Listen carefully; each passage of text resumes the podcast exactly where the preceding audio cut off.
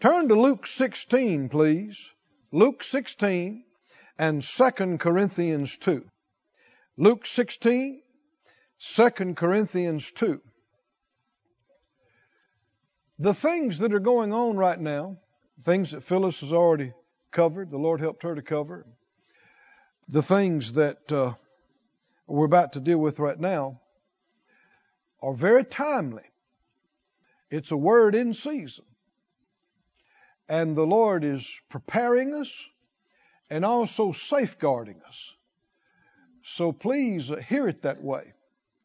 It's about principles, and it's about how God leads, and it's about responding to His leading and calling. Well, why would the Lord be talking about all these things right now? It's not for somebody who's not here. it's for you, for me. And then what we're about to get into right now, what we began last Friday, is a continuation of that. And so uh, the Lord is preparing us, and He's also protecting us if we'll listen and comply. Are you interested in those two things? Preparing us for what's coming tomorrow, next week, next month, next year. You know, a lot of these things, you don't see how it applies the next day. Sometimes you do, but some of these things you don't see them the next day or week or month. But then something will begin to happen and you'll go, okay. All right, that's what that was about. And the Lord's already got you forearmed, forewarned, prepped, and protected. Anybody like the sound of that? That's if you don't snooze, if you're listening, and if you're receiving it, and if you're doing it. So I want to do it, you want to do it, right? We we want to do these things. So Luke the 16th chapter, Luke 16 and 10. Luke 16:10 Jesus said, "He that is faithful in that which is least is faithful also in much. He that is unjust in the least is unjust also in much. A lot of times people think, you know, they're doing a lousy job with what they got. But they believe if they had something bigger or something more important, they'd do a better job with that. It's simply not true. According to Jesus, it's not true. Whatever you're doing with a hundred dollars right now is what you'd do with a million. I know a lot of people don't think so, but Jesus said you would. Whatever you're doing with a small opportunity to serve or to be involved in the things of God is what you would do with a huge, far reaching opportunity. You'd do the very same thing. And so he said, uh, verse 11, if therefore you've not been faithful in the unrighteous mammon, now he mentions this, way, he already mentioned this word in verse 9. He mentions it here. He's about to mention it again. Three times, just in these few verses, this word mammon. If you've not been faithful in the unrighteous mammon, who will commit to your trust the true riches? So you know mammon has to do with material and riches because it's not the true riches. Uh, verse 12 if you've not been faithful in that which is another man's, who shall give you that which is your own? Verse 13. No servant can serve two masters. True or not? The master speaking has to be true. No servant. Who can do it? Nobody can do it. Why would he say this? Because there's a lot of people trying. And even though nobody can do it, millions keep thinking they're the exception. Well, I can. I can serve this and I can serve that. No, you can't. There's only one King of Kings and Lord of Lords. There's only one top spot. One. And if He's number one, nothing else can be. Everything else is under that and not number one. No servant can serve two masters. Either he'll hate the one and love the other, he'll hold to the one and despise the other. Now, why would he say that? Why would that be true? Because when you got two competing for the number one spot, you can't wind up happy. The one is getting in the way of the other continuously, and it's going to frustrate you, and it's going to irritate you. you ever got frustrated because somebody was trying to talk to you while you were trying to talk on the phone? or somebody was wanting you to pay attention to this and you're paying attention to the TV or, or whatever it was, it ever bug you. It ever frustrates you. Do you know that it should not? Do you know why it's frustrating you? Because you can't make up your mind which one to focus on and which one to leave alone. It's real simple. If you're on the phone and somebody else is trying to talk to you, you just need to take a split second and decide who's the one you're supposed to be talking to. Or who's the more important one that you should listen to and defer to. Anybody listening? And once you do that, you either say, excuse me while I talk on the phone, or you say, hold on, and then it's easy. It's simple. But see, if you don't do that, one of them's going to irritate you. You'll hate one, love the other, try to hold on to one, belittle and despise the other. And it's simply because you don't know what's important. This is also why people uh, got junk piled up to the rafters. why they think they can't make a decision, they can't throw anything away, they can't organize. It's because they don't know what's important. Because all that junk's not important. that stuff you haven't used in eight years, don't even know where it is, is obviously not very important. and people make up all kind of excuses and well I just I'm just sentimental. I'm just no, no, you just don't know what's important. When you know what's important, you make a decision. You choose this. You let this go. Very simple. I'm going to pause for effect here. whether it's you, whether it's me.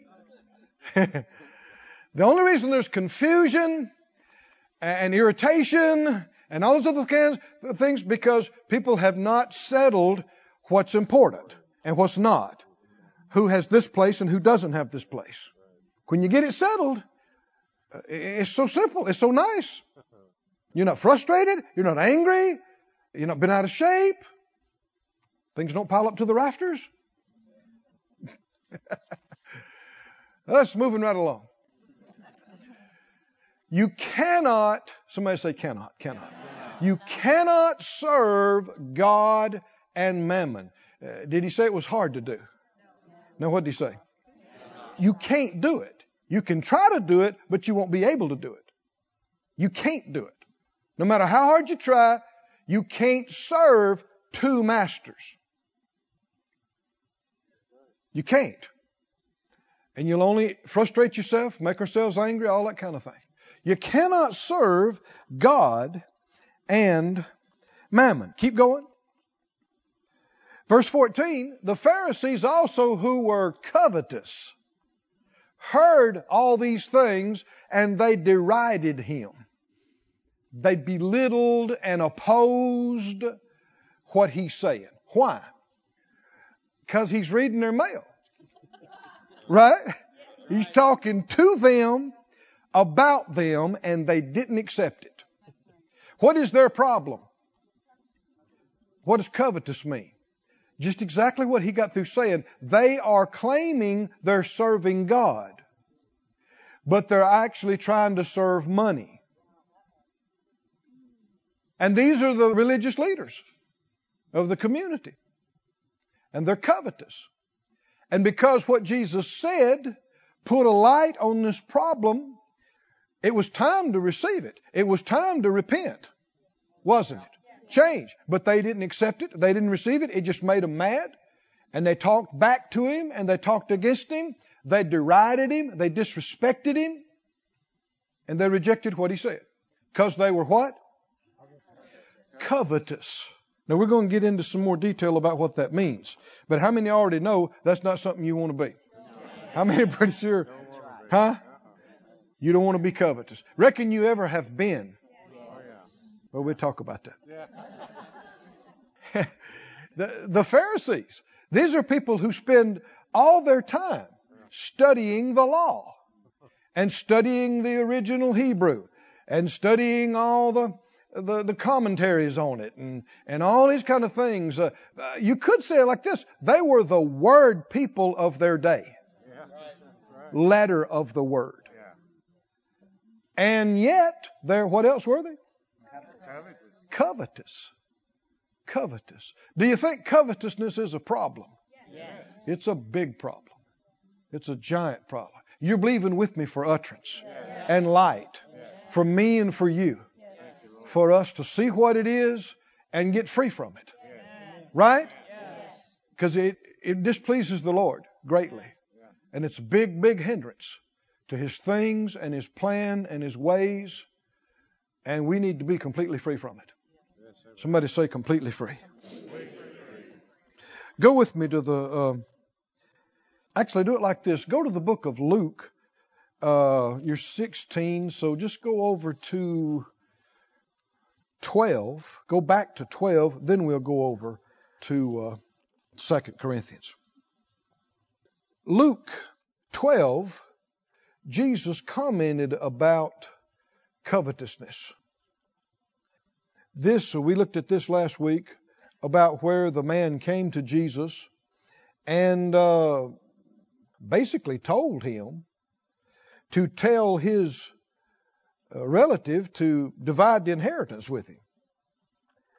And of course, that's disrespectful.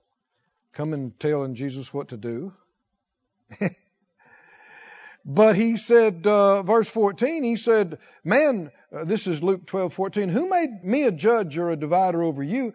And verse uh, 15, he said to them, Take heed and beware. What does beware mean? Be on your guard.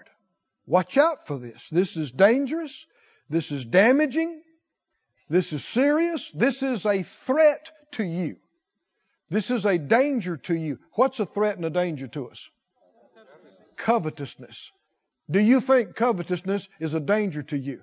Yes. It definitely is. He said, For a man's life consisteth not in the abundance of the things which he possesses. A man's life, Jesus is speaking, a man's life doesn't consist in the abundance of the things which he possesses. Say it out loud three times. A man's life consists not in the abundance of the things which he possesses. Say it again. A man's life consists not in the abundance of the things which he possesses. One more time. A man's life consists not in the abundance of the things which he possesses. How can you tell your life is going good? How can you tell your life's going good? You got a new house? Got some new cars? Huh? Plenty of money? Are you sure? you got plenty of stuff? You got your boats? your watercraft, your motorcycles. You got uh, got nice clothes. You can buy nice things for your kids. You can go on the vacations you want to go on. That's the big indicator that you got a good life and that you're doing. I'm seeing some folks are doing. Some are going. Some are going. there has been a confusion of the Christian blessing with the American dream. They are not one and the same. They're not one and the same. If you've been around here very long, you know we believe that God is a good God and He wants you to have what you need materially. If you've listened to us very long, you've heard that. And we're different in some some people the way they believe because Some folks teach and preach that if you really get holy and close to God, you basically take a vow of poverty. And that preachers ought not, especially preachers, ought not have anything very nice. They ought to live in little houses and drive old cars. If they're really sanctified, they're not going to spend a lot on these kind of things. Well, of course, what they fail to realize, if that's good for preachers, it's good for all believers. I mean, why would you draw a line? And if you say you believe it, you ought to practice it. Right? I'm glad I don't believe in being broke. Because I'd be a hypocrite.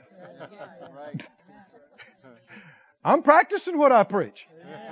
I believe in having some stuff and having some nice stuff. But, but, but, folks in our circles, word of faith, charismatic, whatever you want to call folks that believe in some of these things, some have gone too far. And they talk too much about money and stuff. And it's too much on the mind, too much of the time. Can you have some things without loving them? Is the question. Can you have some stuff without thinking about it all the time? And here's the big question Could you be happy without it? Uh oh. Did I lose somebody there? Could you be happy without it? Getting some of the same responses. Yes, no, maybe so. I want you to tell me uh, for a fourth time here what Jesus said a man's life doesn't consist of. Help me out consists not in the abundance the things which you possess. You cannot tell how well you're doing in life by what you have. That does not tell you that you're doing good. Now that is mind renewal right there. Isn't it? Just because you got a good house, just because you got nice cars, nice clothes, nice stuff, that does not tell you you have a good life. And if you don't have some things, it doesn't automatically tell you that you got a bad life. Because your life doesn't consist in the abundance of what you own. Possess means what you own, what you have the title on. Go with me to uh, Hebrews 13 and 5. When you think about how well you're doing in life, how well you're doing at this juncture of life, you should not just look at your uh, titles and your account balances. That's not going to tell you. You could have a lot of stuff and still not be doing well in life. Because your life does not consist in the abundance of the things that you possess. Well, if it doesn't consist of that, According to Jesus, what does it consist of? First of all, knowing Him. Jesus said to know the Father and the Son is eternal life. And He also talked about doing His will. Doing His will. He said, My meat, the food, the thing that satisfies me, is doing His will and accomplishing the work. Just because you have a lot of stuff doesn't mean you're doing the will of God. Does it? Doesn't mean it. So your life in God or just having a good life, period. Because outside of God, you're not going to have a good life. Even though you may have some high points and have some stuff and do some things, at the end of all that, when you go home, who are you? What are you? What happens next? You're about to leave here. What does our life really consist of? Said out loud, knowing Him, knowing him and, doing His, will. Doing His will. That's what your life consists of. And thinking that way is radically different than how most folks think, even a lot of people in church. Because the church has been greatly influenced by the world. The thinking of the world how the world measures how good a life we're having has gotten in the church. Right? A lot of folks think the same. They're actually comparing themselves with people in the world to see how good a life I'm having. and that's not wise. That's a foolish thing. Say it one more time. My life, My life does not consist, does not consist in the abundance in the abundance of the things I own. own. It doesn't tell me if I'm having a good life or not. Obviously, we need some things. Need some money, need some stuff. But that alone doesn't tell me that I'm doing good, having a good life. In Hebrews 13, you begin to see the difference, the contrast. Hebrews 13. Jesus said, Take heed, beware of what? Beware of covetousness. Watch out for it. Let me give you a definition of covetousness. And I've actually got some light on this I didn't have in recent times. I'm, I'm so thankful about it. It makes perfect sense too, and it always does. When you see the light, it's like, whew, why didn't I see that before? It's always been there, right there. Covetousness is a, uh, a holding or desiring for more. It is longing and wanting and desiring more. Obviously, it's something you don't have yet. You wanting more. Somebody say more. It's eager for gain.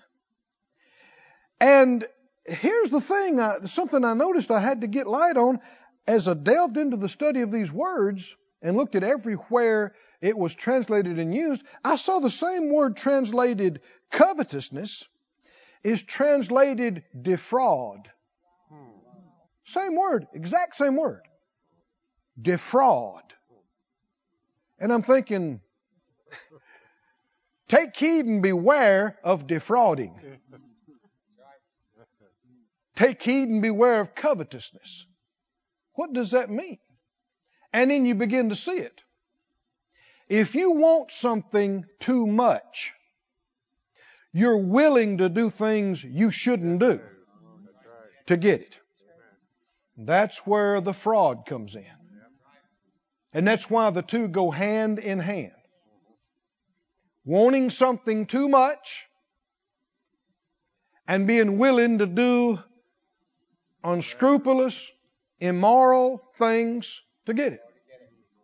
The two go hand in hand, don't they? I mean, if you didn't want it too much, you wouldn't be willing to cross the line. Right? To do the stuff you shouldn't do to get it. Covetousness. So, uh, uh, one translation even translates it extortion, which is defrauding somebody, extorting somebody being willing to lie to somebody, deceive somebody, steal it from somebody, take it from somebody. Why? Because you covet it. You want it. You don't just want it a little bit, you want it too much. You got it on your mind all the time. You wake up thinking about it, go to bed thinking. You talk about it all the time. You talk about it too much, you think about it too much, you want it.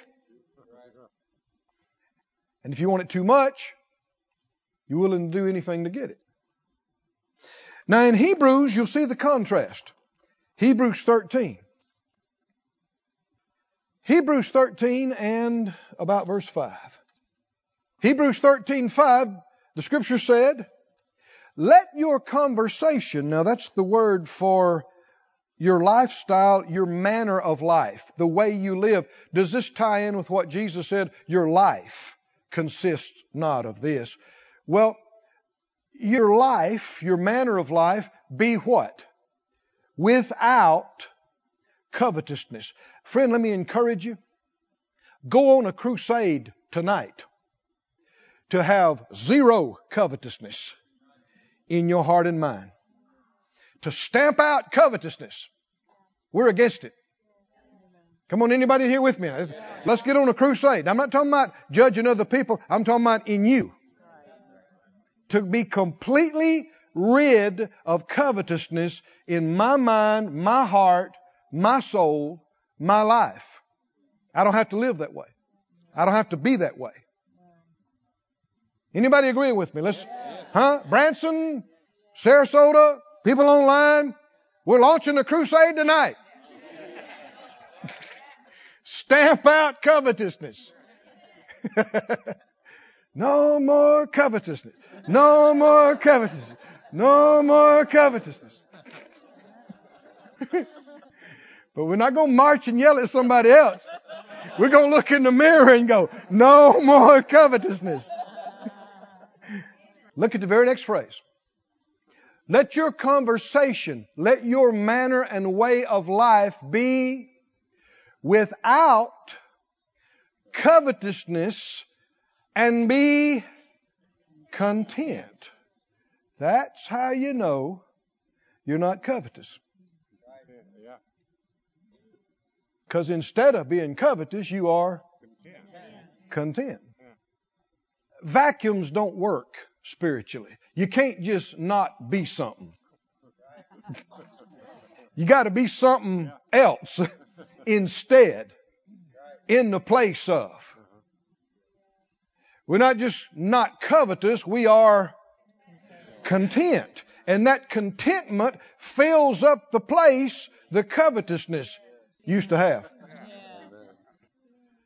Let your conversation, your way of life be without covetousness and be content with such things as you have. Now, uh, actually, the let me read another translation of this to you because the emphasis here, the Young's literal, which is he's the author of Young's Concordance, very uh, knowledgeable scholar.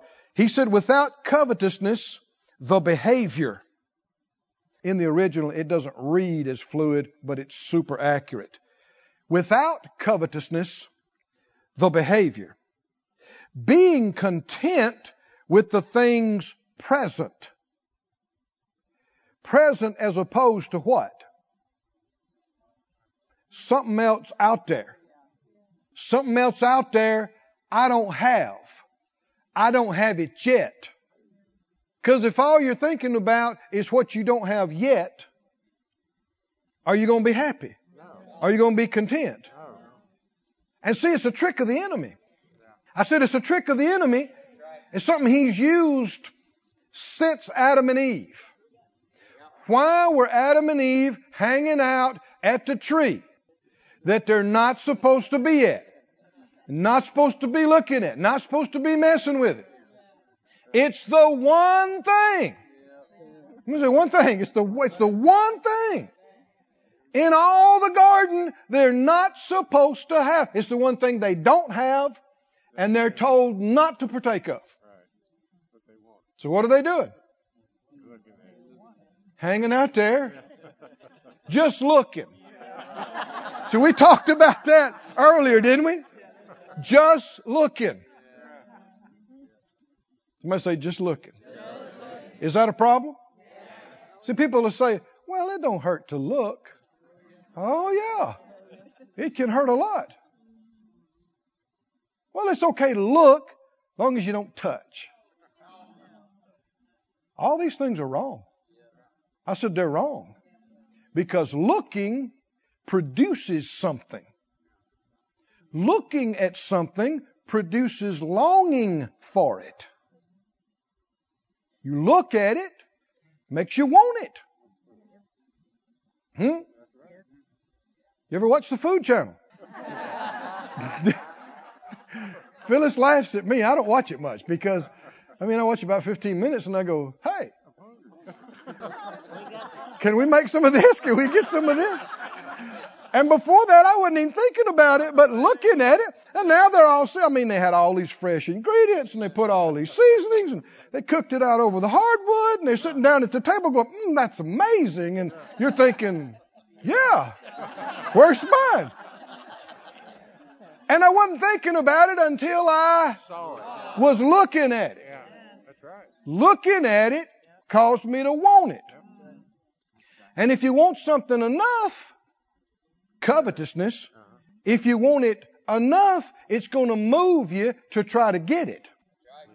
And if you want it too much, more than you should, you can cross lines doing things you ought not do to get it, including committing fraud and deception, and theft, because you wanted it too much. Let me read these other translations to you. He said, being content with the things present. The Message Bible says, don't be obsessed with getting more material things. It doesn't mean you can't believe for something that you need or want, but you're not supposed to have it on your mind all the time. You're not supposed to talk about it nonstop 24 7.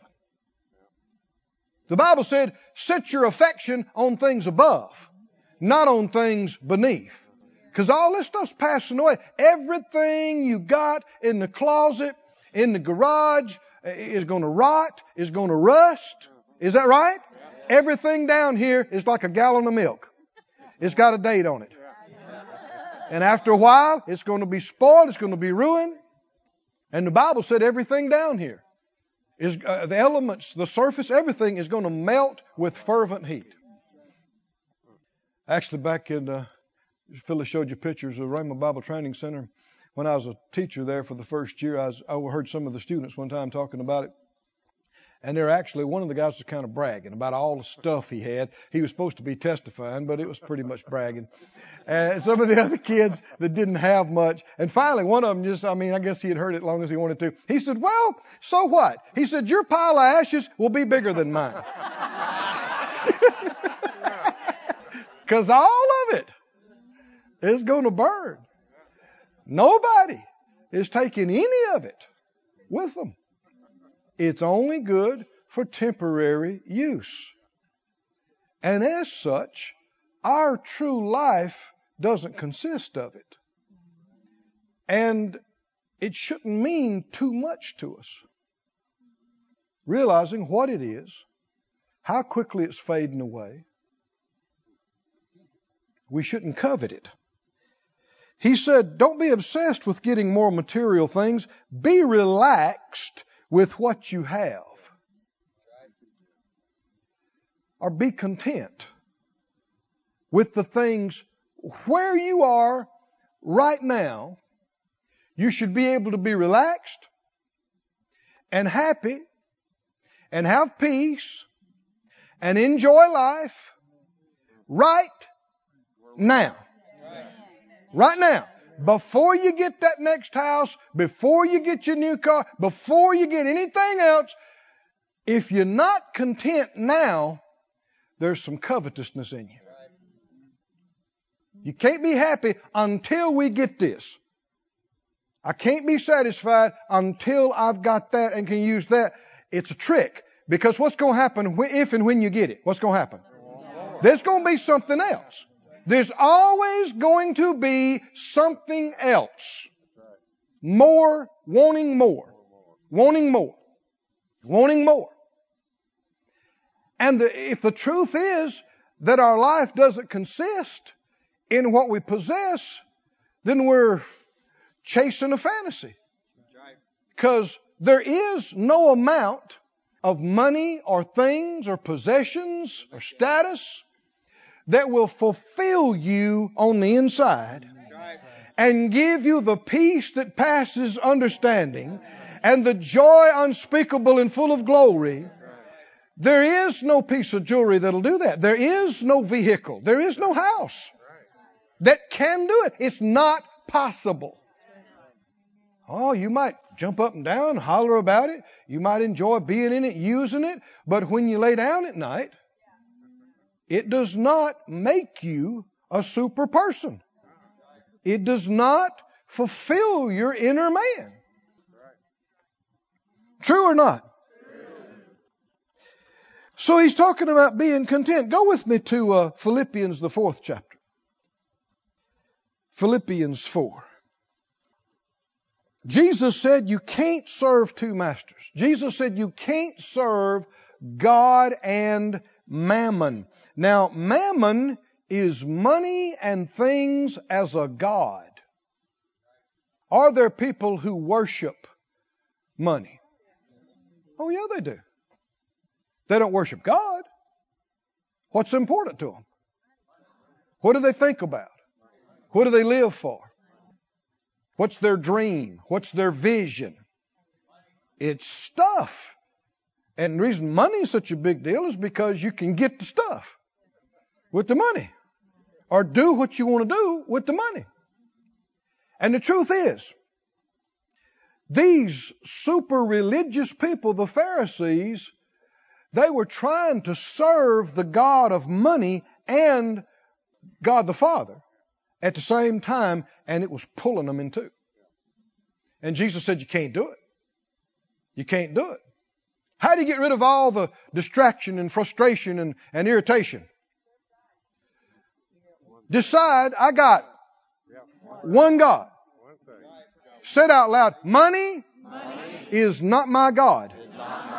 Things are not my God.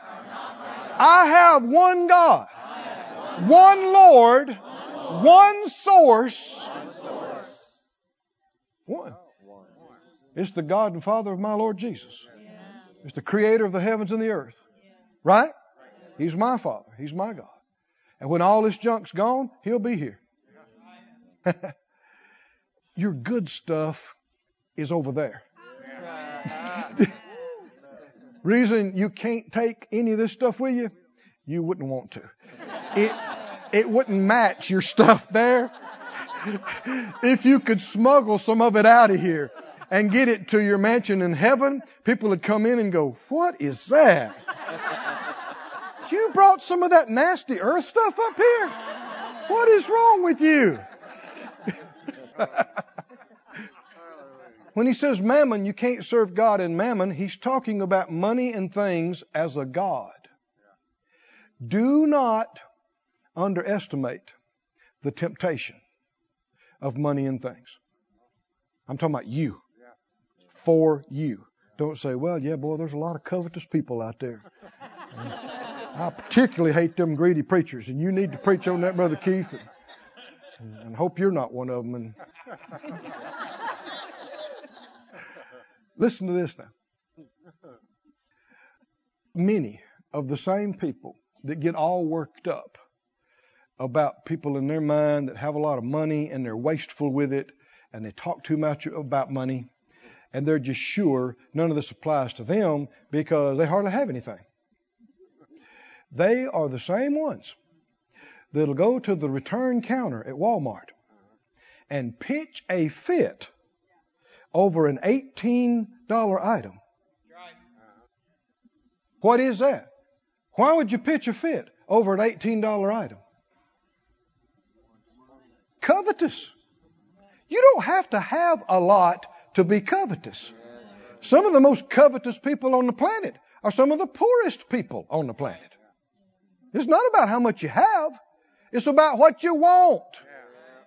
And about what's important to you and what you long for. If money's not important to you, if it's not that big a deal to you, it's the same whether you got a hundred dollars or a hundred million. You act about it the same way.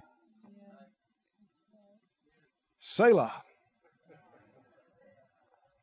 How many believe that you ought not damage your witness over five dollars? Phyllis and I laugh and talk about this often. You know, us being on TV and on the internet and locally and internationally, a lot of people get to see you and get to know you. We have seen this scores of times where you're walking to a place of business or you have some kind of business dealing and people know you, but they won't tell you because they want to see how you're going to act about this money. And so they're, you know, they act all cool. And, a lot of times we'll get letters. I'm thinking of a lady one time Phyllis went and there was some kind of a mix up, mess up about a bill. And it really wasn't our bill, right? And, and, and so Phyllis is, I mean, other, rather than people get all upset about it, she's like, oh, we'll take care of it. We'll do it. And uh, that lady let us know later uh, that she knew us and she was watching Phyllis to see how she's going. And they've been coming to our church for 12 years now. This kind of thing has happened over and over again. It doesn't just happen with us, it happens with you more than you know. Hmm? And especially people that maybe they don't know you, but they know you're supposed to be a Christian. You claim to be a Christian. You must not pitch a fit over money. There'll be some situations it's going to cost you. Well, just recently, we're in a situation and um, something came up, and we didn't know these people anything. We were done with the deal. Everything's above board, everything's right. And yet, I told Phyllis, well, I want them to feel good about the deal. So we just gave them some more money. Didn't we? We just gave them some more money and said, Here, be happy. They said, Yay, we're happy now. Yeah. Why? Well, it's not someone said, Well, they had no right to it. It's, it doesn't matter that. Our witness is more important than anything else going on. We represent Him. Come on, are you listening to me? We represent Him.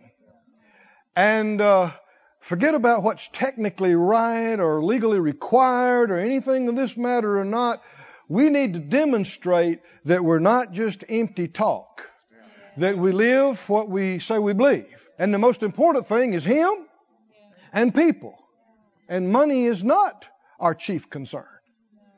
Is that supposed to just apply to preachers or, or is that apply to everybody? Any believer is apply to you just like it would to me. Do you believe it or not? So be on your watch. I'm telling you. There'll come some times you'll be in the middle of something and you'll be getting all worked up about it and the Lord will remind you of this message right now and you'll see me doing this.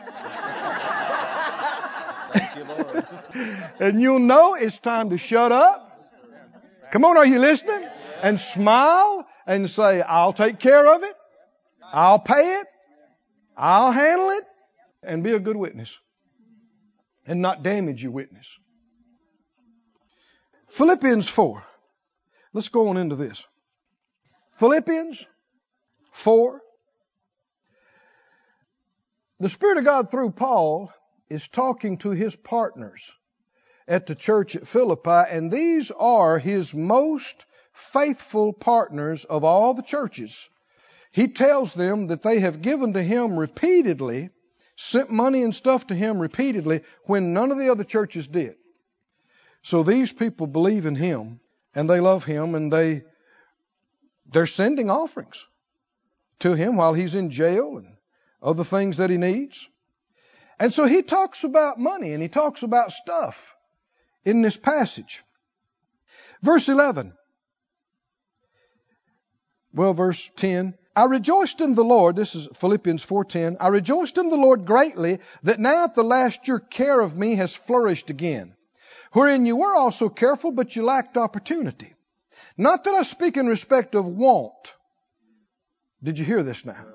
We are we're reading now by the Spirit of God about a man who's doing what we're reading about. He's not covetous.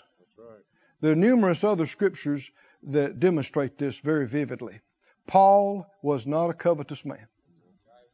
He was not a money ruled, thing ruled man. And he had some issues and some things that he needed. And he's telling them how he appreciates them listening to God and sending these things to him. But he said, it's not, I'm not talking about me needing something and wanting something because I have learned. Now, this is not something that God just zapped him with. What, how did he get to this place? He learned. I have learned in whatsoever state I am. Now see, this goes along with what we saw in Hebrews about present circumstances. And don't get hung up on, well, does that mean I got to be satisfied with all the junk I got right now and I can't ever believe for anything else? No. You can believe for some other stuff. You can have big vision. But what you can't do if you're going to be right is be unhappy and unsatisfied until you get it. Because if you are, you're covetous. Everybody with me? How do you know you're not covetous? Because you're content. you're happy. Because how do I know I'm having a good life? I know the Lord. He knows me. I'm walking in fellowship with Him. I got eternal life inside me. I got the Holy Spirit to lead me, guide me, teach me, remind me, show me things to come 24 7. Amen. Thank you, Lord. And I'm finding His plan and will for my life. And I'm following it. And I'm accomplishing what I was created to do on this planet in the short amount of time that I have. And I'm connected with other people who are doing it. We're fellowshipping together. We're making progress. The light's getting brighter and brighter as we go down this path. That's how you know you got a good life. You're bearing fruit and fruit that remains. And the stuff you need to do it with is just peripheral. It's support. It's not the main thing. Which is why you can be happy with it or without it. If you lost something, you didn't lose your joy and you didn't lose your peace and you didn't lose your sense of value and worth because you didn't lose Him. That's what he said, you know, your lifestyle's not covetous, but you're content because I have said, I will never leave you, never forsake you. He's with you, he said. I'm with you all the time. I think about what happened with, uh, y'all remember, uh, who was it? Hannah that had Samuel. But you know, earlier in her marriage, she couldn't conceive and she was depressed and cried. Have you read the story? Go back over there in 1 Samuel. Oh man, she cried. And her husband, what was his name? Elkanah, is that what it was? He loved her and he tried to make her feel better. But the Bible said she just cried all the time. She's a depressed mess. Cause she can't have a baby. She wants a baby. So she gets up thinking about, I want a baby, but I don't have a baby. Why can't I have a baby? And then she gets a little bit better and she goes out on the street and what does she see? A mama and some babies. Oh. So she just can't finish the shopping and she comes back home and she falls in a pile on the bed and she cries. Somebody says, well, bless her heart. No. That's not okay. That's being self-centered, self-focused, self-pitying, no faith. It is not okay to wallow in this stuff. And what's her big problem? She wants something she doesn't have. And she can't be happy unless and until she gets it. What is she? Covetous. So she can't be content. Well, he tried to cheer her up. And at different times, he'd bring her some good food and she'd just cry. And he'd say, well, hey, baby, you got me. And she'd go, oh! and to make a long story short, finally she was there in the house of God and the, man of God saw her and he said, uh, you need to quit being drunk. You don't get drunk, come to church. I'm paraphrasing. And she said, I'm not drunk. I'm just so sad. See, this has become her identity. She is the sad girl. It's not okay. No child of God should be a depressed mess or be dependent on all kind of pharmaceuticals. The reason folks get in such a mess, whether it's you or me, is because of yielding to it. That's how you get in such a big mess. Is yielding to it, yielding to it. It gets worse and worse and worse. But if you're a child of God, greater is He that's in you than He that is in the world. And if you will, you can quit yielding to that stuff and thinking about it and talking about it all the time. And that's what happened to her. He said, the Lord grant your request. And she took that as the Lord saying, I'm going to take care of you. So the Bible said she got up she got out of there and she was no more sad. And a few months later, guess what? Yeah. Finally. She quit being covetous. She quit being depressed.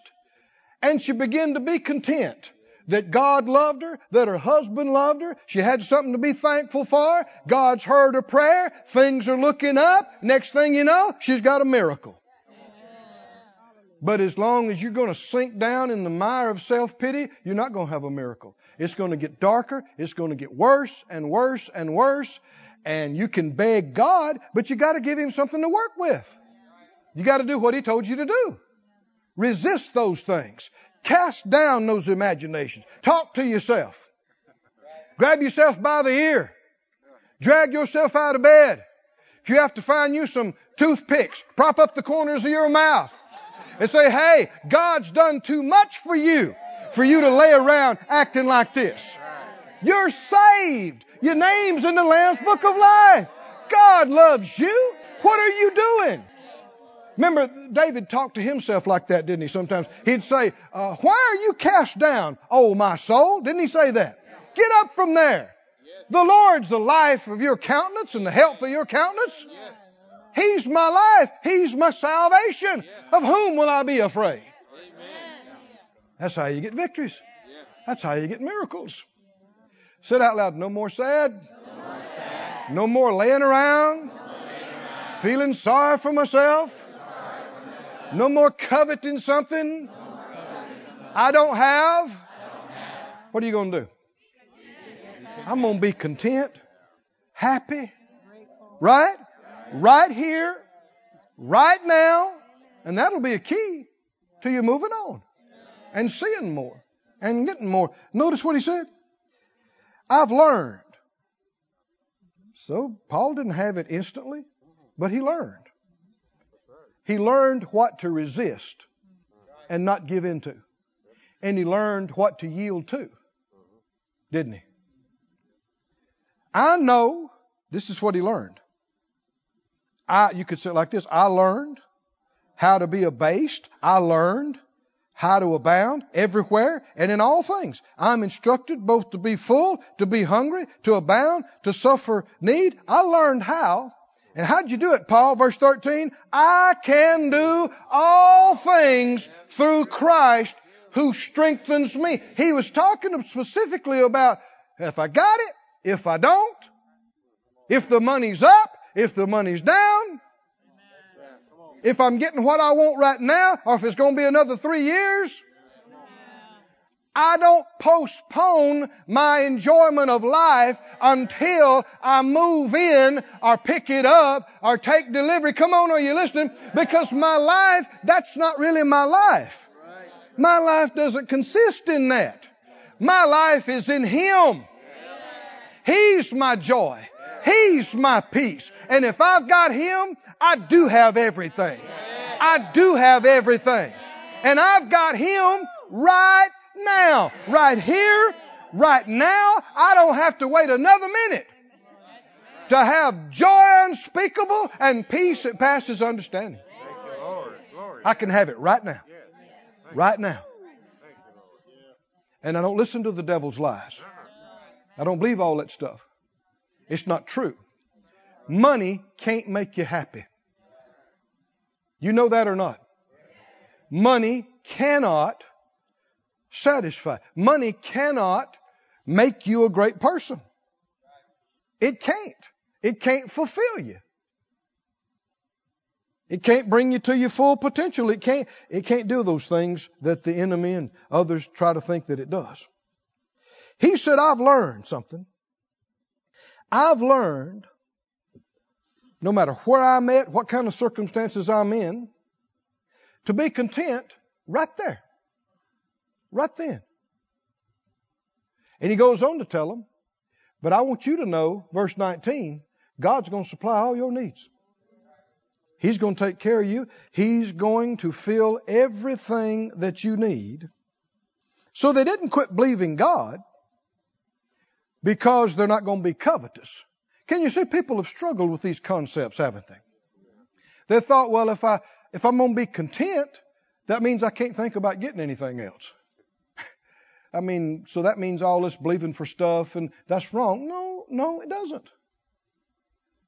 And you got people that say, well, I'm not supposed to just lay down and not believe for anything. And I'm supposed to reach out and have a vision. And yeah, you are, but you're not supposed to talk about it night and day and think you can't be happy till you get that next thing.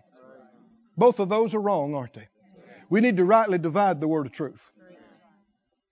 Operate the way He wants us to. Yeah, let's have a vision. You know, we have vision lists around here. And sure, have it and, and pray and seek the Lord and believe for some things to stretch your faith. I mean, you understand, uh, we're believing for some stuff to come here and get this church and get this place with no congregation. Right? I mean, if you think, well, it don't matter if we have anything. Oh, yeah. People say, well, I don't want any of this world's goods. I do. I do. I want train loads of it to use for the gospel. I want tons of money and the best gear and cameras and infrastructure and buildings. Yeah, let's, we got a job to do. It's our responsibility. But, but, but, I don't have to wait till the bank account gets to a certain amount or the attendance gets to a certain amount. Come on, are you listening to me? Or this is completed or that's completed.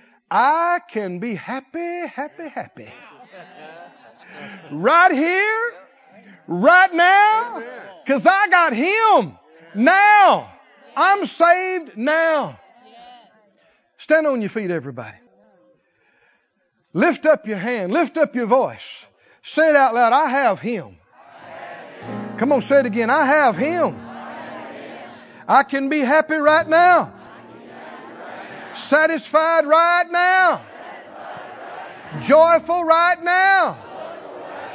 Peaceful right now. Oh, hallelujah. Hallelujah. This ministry has been brought to you today free of charge by the partners of Moore Life Ministries and Faith Life Church. If you would like to help send this word to others at no charge, you can become a word sender today. For more information, visit our website at moorelife.org.